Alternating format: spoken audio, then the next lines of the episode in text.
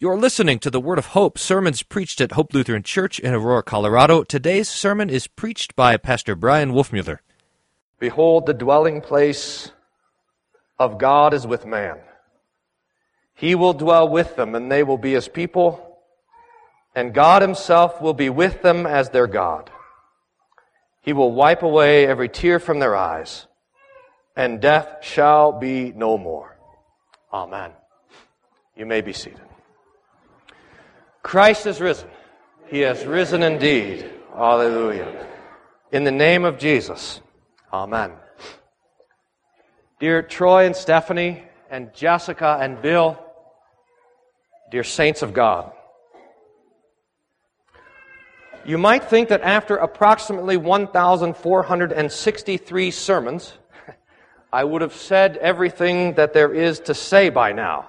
And I'm pretty sure that's actually the case, but I don't think you guys have remembered it all. So that's what we'll do today.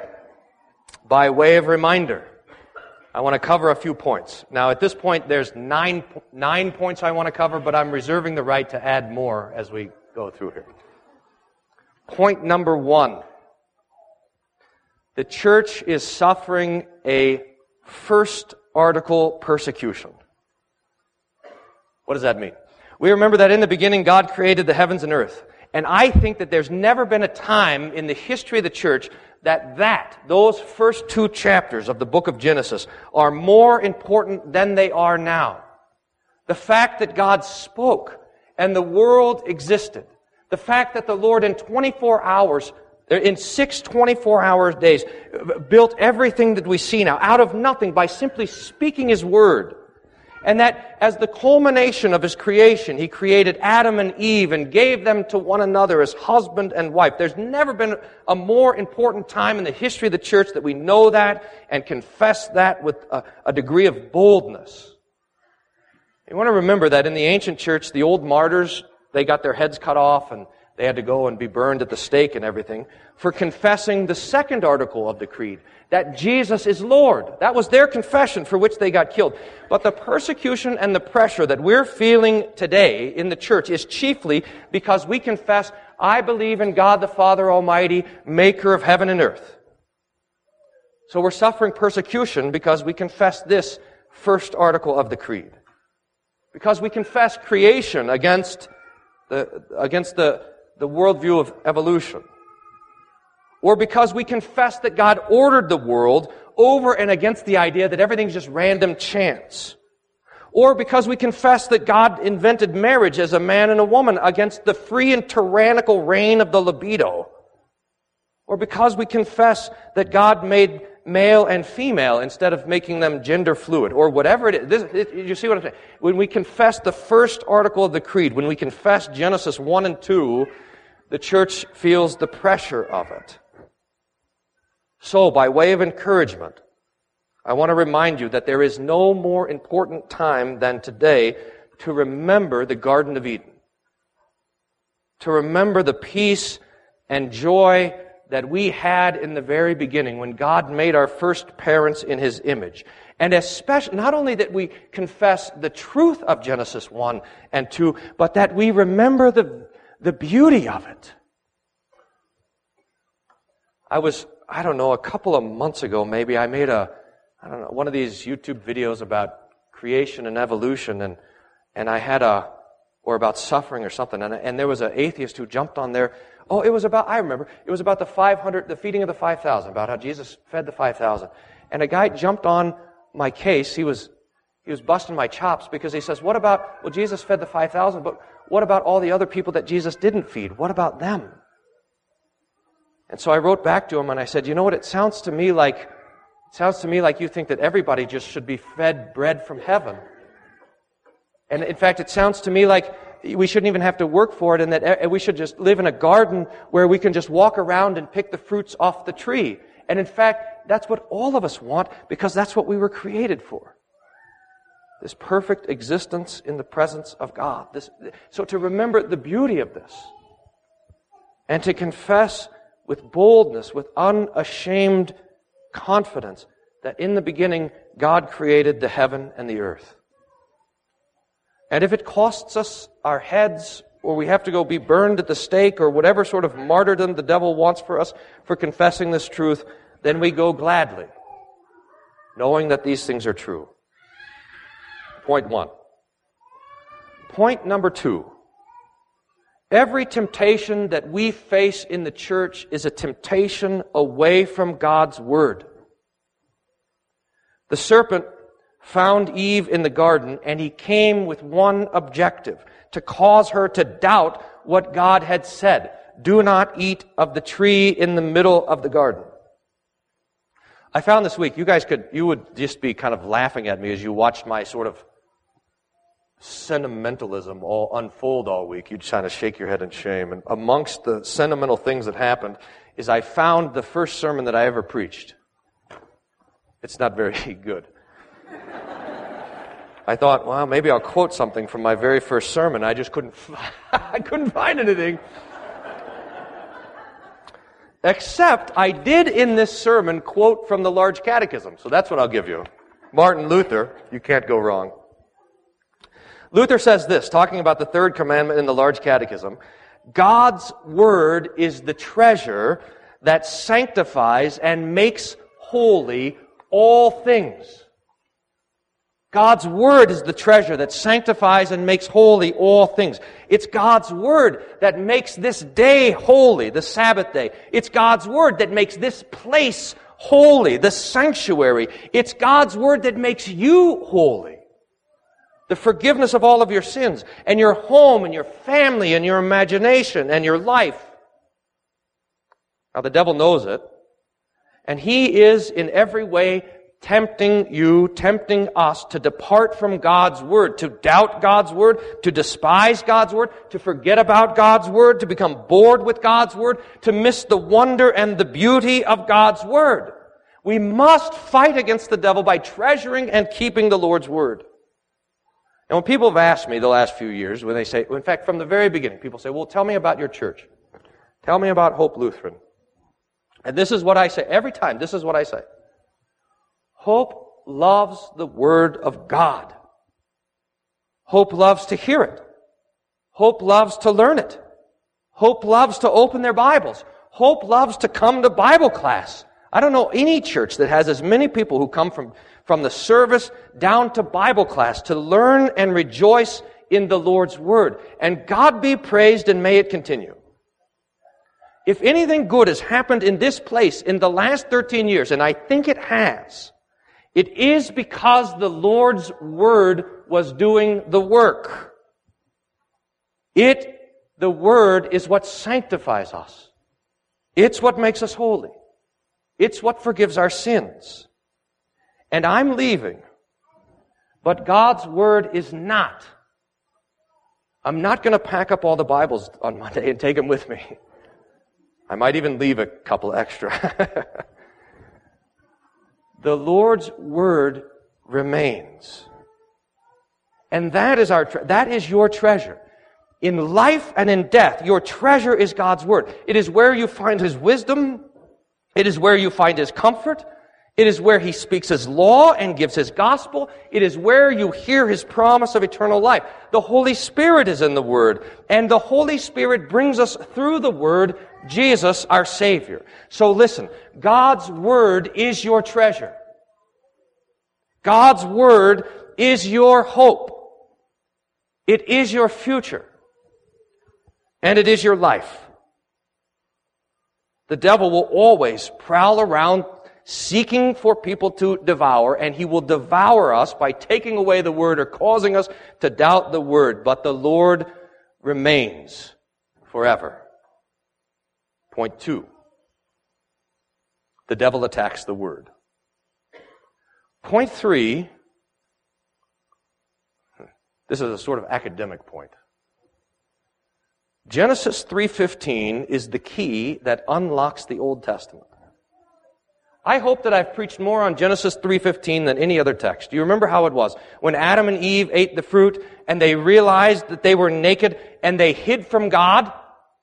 hid in, the, they, they, they made fig leaves for themselves to cover their, the shame of their nakedness. And then they heard the Lord God in the garden and they ran and hid in the bushes, Adam and Eve in the devil, hiding there from God. Now this is the occasion of, and I'm, i was kind of sad about this, I when I realized that in 13 years I've only written one really good joke. but it's this one. I'm going to tell it to you. I probably preached it last week, but it's the only one I know is when Adam and Eve were there and Eve puts, remember this? When Eve puts on her, her, her leaves like this and she comes out from behind the bushes and she says to Adam, uh, how do I look? These are my fall colors.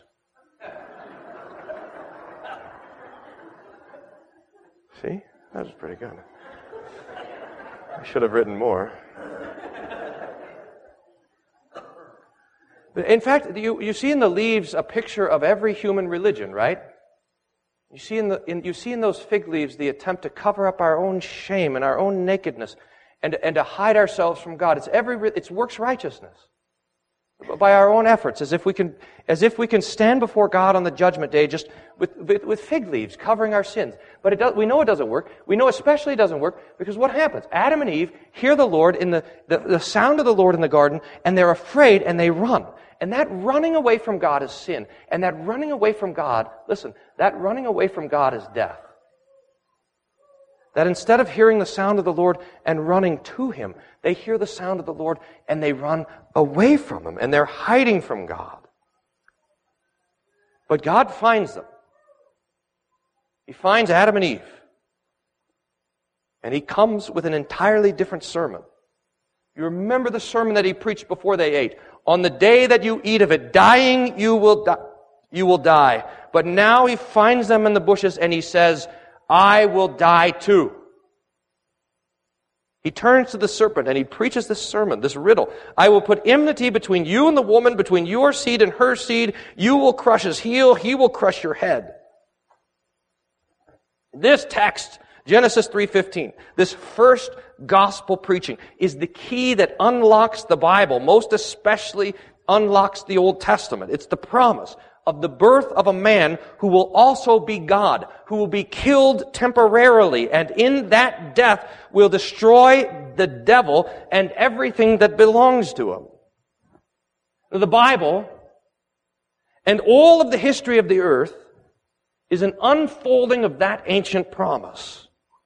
That promise of Jesus. True God, begotten of the Father before all worlds, and true man, born of the Virgin Mary, who's our Lord, who's redeemed us from us lost and condemned creature, from sin and death and the power of the devil, not with gold or silver, but with his holy, precious blood and his innocent suffering and death. That he, the seed of the woman, has purchased and won us. That we belong to him by his crucifixion and by his resurrection. Now there's something more here in this text, Genesis 3:15. I want you to meditate on this mystery. That when God preached the first gospel, he was not preaching to Adam and Eve. He was preaching to the devil, to the serpent, to the dragon. And that hammers this point home that your salvation is the devil's defeat. Or to say it another way, the devil's defeat is your salvation. They are not two different things. They are the same. And from that moment on, from the promise in the garden until the last day when Jesus returns again, that is the preaching that brings us life. That the seed of the woman has died in our place to destroy the devil. The devil is destroyed for you. Point three. Genesis 3.15 is the key that unlocks the Old Testament. Point four. The Old Testament is a book about justification. Remember what happened immediately after God, this is an amazing thing. Immediately after God preaches this sermon, Genesis 3.15, and he says, and he, and he says that the, my, my son, the seed of the woman, is going to crush the head of the devil. And then the Lord goes and he takes an animal and he slaughters the animal, and he takes the hide of the animal, the skin of the animal, and he wraps it around Eve, and he wraps it around Adam to cover their nakedness. You just can imagine it, right? I mean, the ugly. You've seen uh, you've seen an animal be gutted before and skinned. It's not. I remember one time I took the sixth grade boys from Peace with Christ, and we went down to LVR for a retreat, and I was staying in the cabin with them, and there was elk hunters that were staying in one of the other cabins, and they had an elk, and they had gutted, they were, they had strung up the elk, and they were gutting and skinning the elk, and I, I woke up at like 11 at night, and they're working on this thing, so I woke up all these sixth grade boys, and I, boys, come on! And we walked over in the dark to look at this and I thought they were going to throw up. I'm sure they had nightmares if they went back to sleep that night. It's just, it's not a pretty sight. Now you can imagine in the, here in the Garden of Eden, in the Garden of Eden where everything is beautiful, everything is alive, everything is holy, everything is perfect. And God takes the animal. Who knows what animal it is? Maybe it went extinct because there was only one of them or two of them. And God takes the animal and He kills it and he takes the skin, still warm, still with the blood, and it clings to the body of Adam and Eve, covering their shame, covering their nakedness. Do you see? And they say, is this what it takes to cover our sin? And, and God would say to them, this is only the beginning. It's only the beginning of what it'll take to cover your sin. And this is now the preaching that runs all the way through the Old Testament. You remember the first thing that Noah does when he gets off the ark after the flood is he builds an ark and he sacrifices an animal, drains the blood and kills it and burns it on the altar. Or when God was driving Abraham and Sarah all over the place, whenever he would end up in a place, he'd build an altar and he'd sacrifice an animal there. Or when the Lord rescued his people from Egypt and brought them to Mount Sinai and stood there and gave Moses pages and pages and pages of instructions of how the priests are supposed to kill the animals, drain the blood, burn the animal, and all of this is preaching. The Old Testament is full of blood. It's, it's full of preaching blood. And the blood of the animals was preaching the blood of Jesus. Now think, remember, whenever you bring an animal to the altar, like a perfect spotless lamb, or its perfect goat or a dove or whatever animal the people are bringing to the altar to shed its blood and to see it burned there on the pile of rocks, they were supposed to know, they would know, that this animal didn't do anything wrong. That they were the sinners. They were the ones who had broken God's law. They were the ones that deserved God's wrath and punishment. They were the ones that were unholy and unclean and unfit for God's holiness. They were the ones. And yet, and yet, the Lord was accepting the death of another in their place. And that is the preaching of the blood. That every sacrifice, every animal, every drop of blood spilt on every altar was preaching in one way or another the death of Jesus. In their place and in your place. That is what the Old Testament is about. Jesus says to the Pharisees in John chapter 5, You search the scriptures thinking that in them you have life. You don't realize that they are the ones that testify of me. Jesus said after he was raised, walking on the road to Emmaus, he was talking to them that it was necessary for the Christ to suffer and to be raised before he was entered into, enter into his glory. And he began, beginning with Moses and all the prophets, he showed them all the things that were promised of himself. Or Peter, most especially Peter in Acts chapter 10 preaches this, that all the prophets proclaimed forgiveness in His name. That's what the Old Testament is about. Jesus. And it's what the New Testament is about as well. Jesus. Point five is this. All theology is summarized in this singular statement. Jesus is the Savior. Or to say the same thing another way, Jesus is Lord.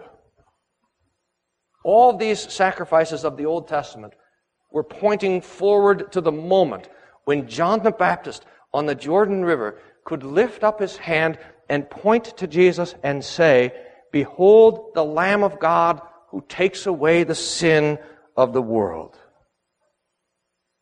And this is Christian preaching.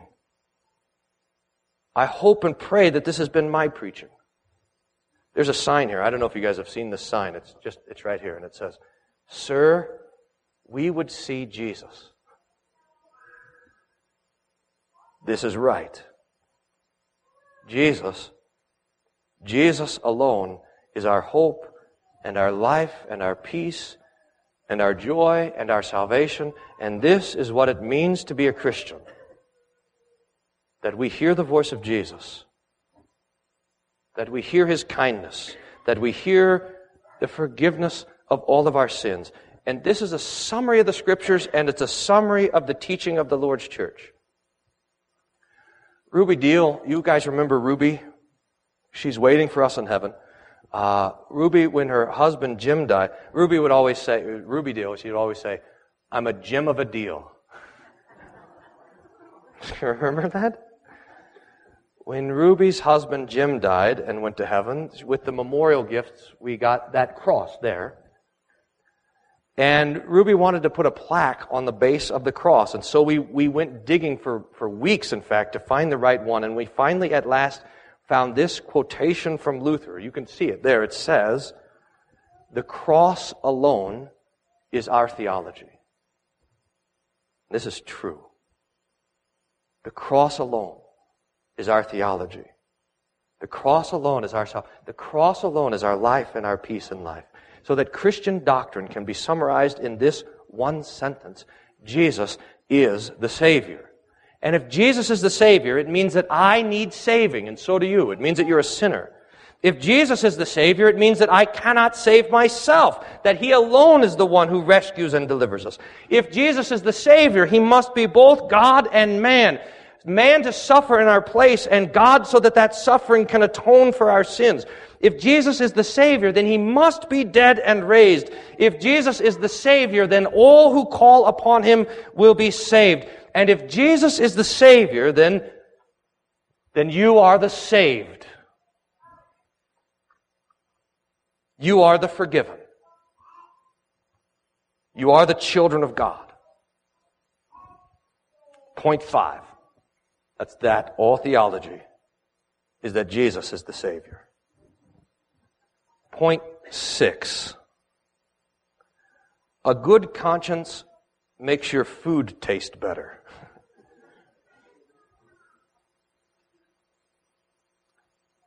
Your Jesus is not content with his work on your behalf to be hidden. He wants it to be known. He wants you to know it. This is why Jesus sent forth his Holy Spirit, and this is why Jesus established his church. This is why Jesus established this church, Hope Lutheran Church, for this unique and particular purpose to forgive sins Jesus said it like this. He said, All authority in heaven and on earth has been given to me. Therefore, go and make disciples of all nations, baptizing them in the name of the Father and of the Son and of the Holy Spirit, and teaching them to obey all the things that I have commanded you. And look, I will be with you until the very end of the age. You have to think, you remember that the disciples had these great hopes that Jesus was going to establish this messianic kingdom. That he was going to be exalted to temporal rule and authority. That he was going to sit on the throne of David and rule and reign. Even right before, uh, in fact, right after this, when Jesus was about to ascend into heaven, the disciples asked Jesus, will you at this time restore the kingdom to Israel? In other words, is it time to throw off the Romans? Is it time to take up our swords? Is it time to conquer the world? Is it time to, to establish an earthly kingdom where you're ruling and reigning all things, where you are in charge, where you're the king of the universe, where there's no more suffering, there's no more dying, there's no more war, there's no more poverty. After all, Jesus had told them, I have all authority. All authority in heaven and earth is given to me. Now I wonder what would happen if the if we had a voters meeting and Micah stood up in front of the voters and he says, "Okay, look guys, someone gave us a gift. 72 billion dollars. What do you want to do?" Micah's excited about that. He's hoping that it's true. What do you want to do with it? Now, this is not, do you see what you start to, well, what could we do with all of this? How could we, and, and, and Jesus didn't say that. We have all this money, we have all this treasure. He's more than that. He says, I have all authority, all of it.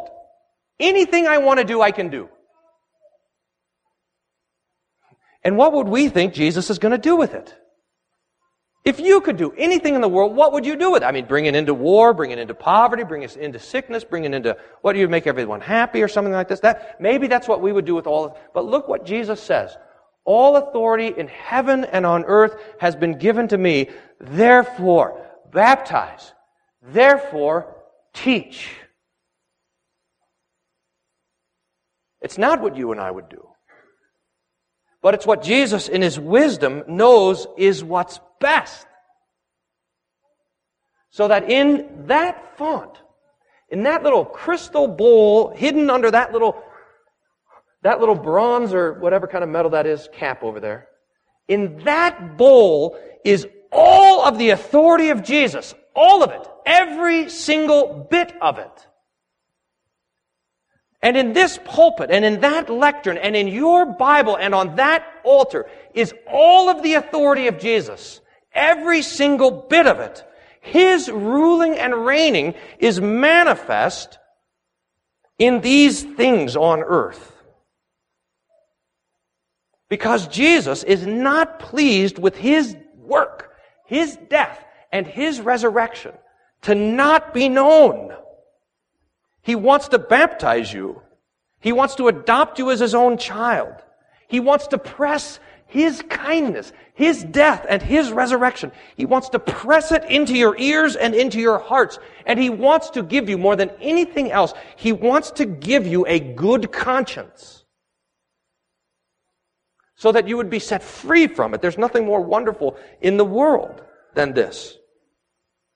Do you Remember how King David prayed in Psalm 32? He said, when I kept silence, my bones waxed old for my roaring all the day long. But then I confessed my sin unto the Lord. There's this little text in the book of Numbers. It's one of Luther's favorite texts, and it talks about how people will be afraid at the shaking of a leaf. That's what a bad conscience does to us. That we hear the slightest little thing and we're terrified by it. I don't know if I should tell this story, but Carrie tells a story about, I'm going to do it. Carrie tells a story about when she was camping. I think she must have been in high school. And she was there in a tent. And, and there, it was dark. But she woke up in the middle of the night. And there was a bear scratching the edge of the tent. Like this. And she could, she knew it was a bear because she could hear it breathing. And she could hear the sound of the scratching and she could hear its feet like this. And she laid there still like she was dead until the bear wandered off and left. Whew. So they went outside of the tent with their flashlights and they went around and saw the tracks on the other side of the tent, the tracks of a raccoon.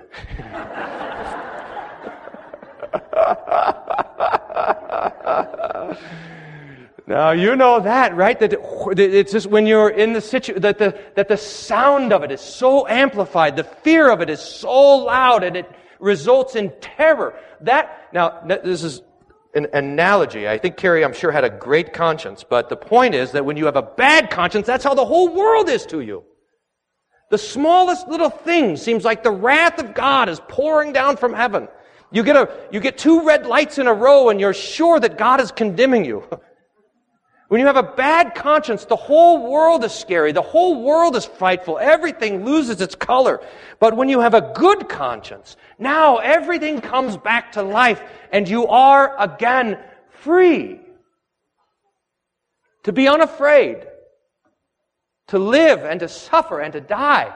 A good conscience sets you free. And a good conscience comes from knowing this, that God is not mad at you. The whole world could hate you. But Jesus does not. The whole world could reject you. But Jesus does not. The whole world could condemn you. But Jesus does not. He loves you. He, he even likes you. He delights in you.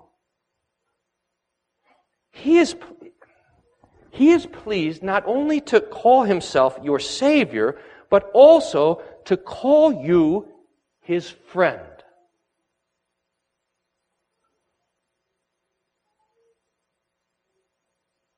And knowing that you are a friend of Jesus makes everything better. It even makes your coffee taste better. It makes your breakfast more satisfying. It makes your sleep nicer. And it gives you joy even in the saddest day.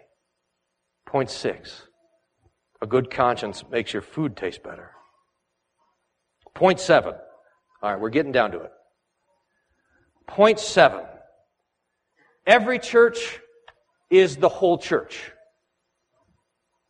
There's a mystery in the Lord's Supper. When Jesus gives his body and his blood, there are people who mock that and they say, I, don't know if people have asked you this before, but I've heard it lots of times. People will say to you, uh, who don't believe it's the body and the blood, they'll say, well, what part of Jesus did you eat today? Did you get his toe? His eyelash? What? Now there's a mystery in the supper when we confess it rightly that, that Jesus gives to each one of us every Sunday his entire body. Not part of it, because there is no parts. There, you, Jesus cannot be separated. Part here and part there, like he's divided his body up throughout the world. No, you get, you get the whole Jesus. And that mystery is also true of the church. You and I, Hope Lutheran Church, are not part of the church. You are the church, the whole church. All together, all of the gifts of God, all are right here. Jesus says it like this, where two or three are gathered together in my name, there I am in their midst. And this means that Hope Lutheran Church is not part of the church. You are the church. We are the church. We have all of the treasures of heaven. We have the fullness of Jesus and all of his gifts. We have the things that God has done from the very beginning to the very end. All of the acts and works of God belong to you. All of the words and wisdom of God belong to you. All of the name of God and kingdom of God and all of these things belong to you. Now, the devil will tempt us in various different ways. We know this mostly as individuals. The devil comes to tempt us to unbelief, to pride, and despair. And I think that the devil tempts congregations in the same way. So, he will come to tempt you. When I leave, the devil will come to tempt you. To pride or to despair. Pastor Wolfmueller's leaving, everything's going to fall apart. That would be despair. Or pride. We're the greatest congregation the world has ever seen. or the third best or whatever. Who knows? But listen, listen. You have Jesus, all of Him. And He has you. And He is your hope. That, that, fa- that is your life. It's not pride and it's not despair. The righteous shall live by faith. So that you are the church. The whole, each church is the whole church. That's point. Does someone remember where we were? Point seven. Two more, at least. Point eight. We are all in this mess together. I hope you'll hear this. You all need each other. One of the privileges of being a pastor is being able to sit with you and hear your trouble. I want to tell you the closest time that I ever, I think, came to having something like a vision. And it happened right, right here. It was I, a couple of years ago, it must have been, and I was giving you all the Lord's body, and you came forward, and the Lyles were first. And I think this is when um, it was it was looking like, Micah, you were going to deploy for a year, and you would be gone when Adam was going to be born. And that was weighing heavy, heavy on your hearts. And you were afraid. And you were here kneeling, and it's, it was almost as if that whole, all of those fears and concerns were just dumped over the rail. And it's almost as if, almost as if I could see it. And in Marilyn, you were next. And you were worried about one of the kids and what was going to happen in their marriage. And, and again, it was, an, it was almost like, boom, it's just dumped over the rail. And Martha, you were next and your surgery was coming up. And it was, boom, right there again. And I thought to myself at this point, is this going to happen with everybody? And it did. One after another, as you, you all kneeled here at the rail, it was almost like I could see, I, I could just see the things that you were worrying about, the things that we were praying for, the things that we were asking the Lord to intercede for, just being dumped over the rail and left there at the altar. About halfway through the distribution, it felt physically to me like I was walking through a swamp of all of your troubles. It's a mess up here. One after another, after another, after another. And I had the sense that these now belong to Jesus. All these troubles, all of these sorrows, all of these hopes, all of these fears, they belong to Jesus. And one of the amazing things to me, and one of the great privileges of my life, is that I knew those things about you. That I knew the things that you're worried about, the things that you're thinking about, the things that you're mourning. I knew them. But one of the things that I've often thought, and I will tell you now today, and this is one of my hopes for you, is that I can look at you guys and I, I know what you're worried about, and I know what the person next to you is worried about, but I know that you guys haven't talked to each other about it. And I think to myself, almost every Sunday, oh, if you only knew.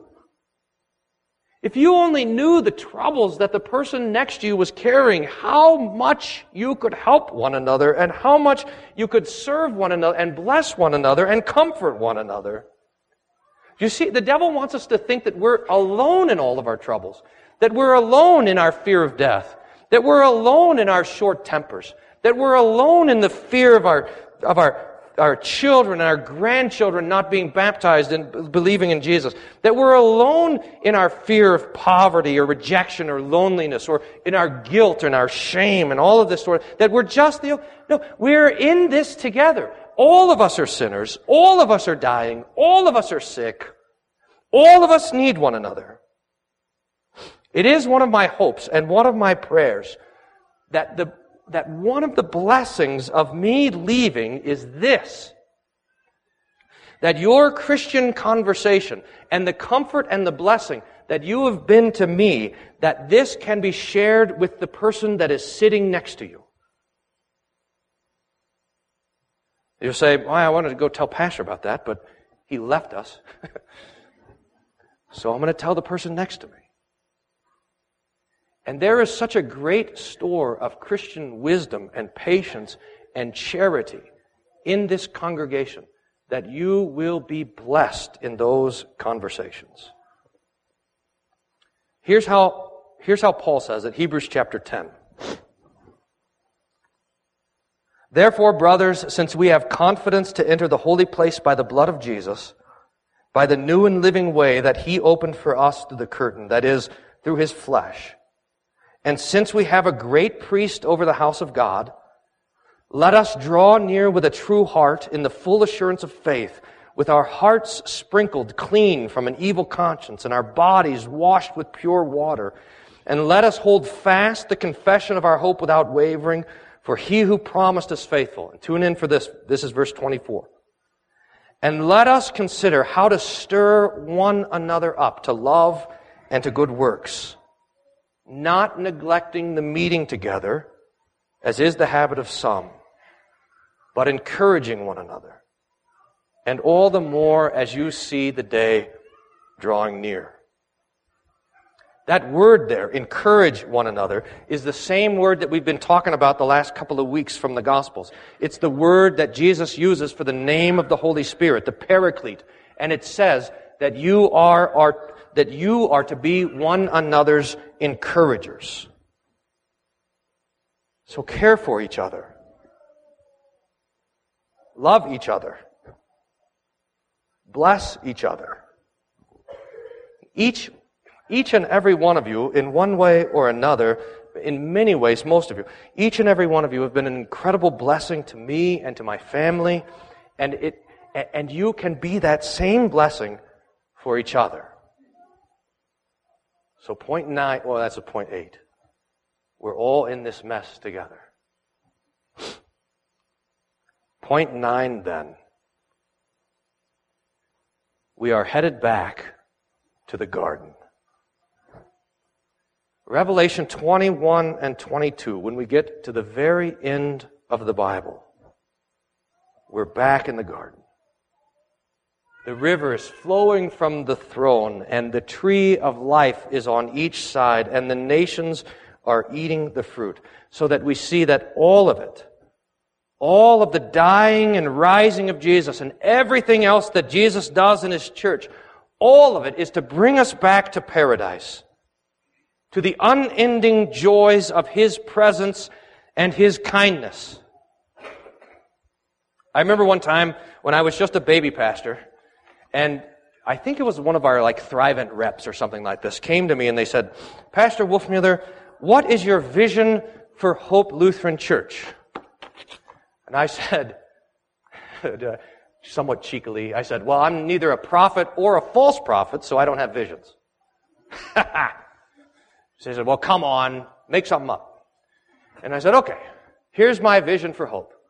My vision for hope is that we all die and go to heaven. And they said, Well, how does that help me sell insurance? well, I don't know.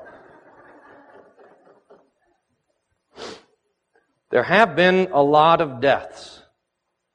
We've lost a lot of people. There's been a lot of deathbeds. I think, I, I don't, and again, I'm not, I, the math I can't do 100% accurately, but I think about 111 funerals. Now, when, you know, I, I don't know if I've ever told you guys this, but when I was thinking about being a pastor and thinking about going to seminary, the thing that intimidated me was not standing up and preaching. The thing that intimidated me the most was going to the hospital and being there when people died. and I remember to kind of work through that early on as I was your pastor, I was looking into the biblical doctrine of death. And I found this phrase in the old theologians, mortis dulce nomina. That means the sweet names of death. And the old theologians would go through the Bible and they would list all of the ways that the Bible talked about death. To be gathered to the fathers. To depart in peace. Remember, Nunc Lord, now let your servant depart in peace. Or to sleep. This is Jesus' favorite. She's not dead, she's sleeping. Or gain. To live is Christ, to die is gain. But I think that the sweetest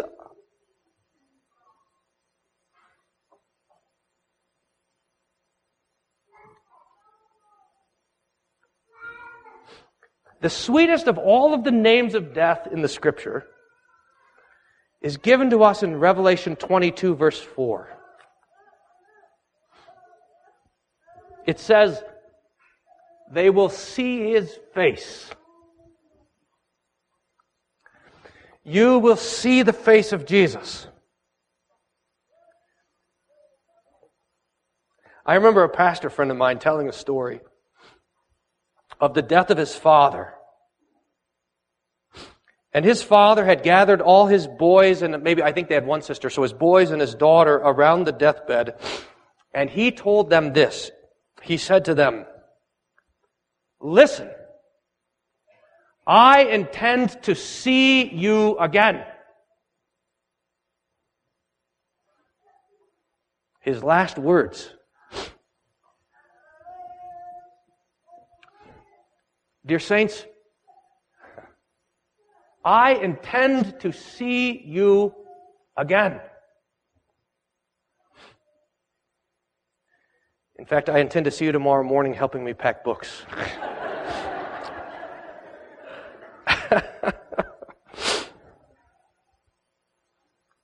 I intend to see you on the last day. Because there is a day coming soon when your Jesus will stand on the earth and he will call out your name and you will be raised from the dead. And we will meet together in the air. And we will stand before him clothed in the radiant robes of his, uh, his righteousness his perfection, His holiness. We will stand with one another and we will see Him face to face. And on that face, the face of Jesus, looking at you, will be a smile. He will say to you, Well done. Well done, good and faithful servant. Enter into the joy of the Lord. The peace of the Lord, which passes all understanding,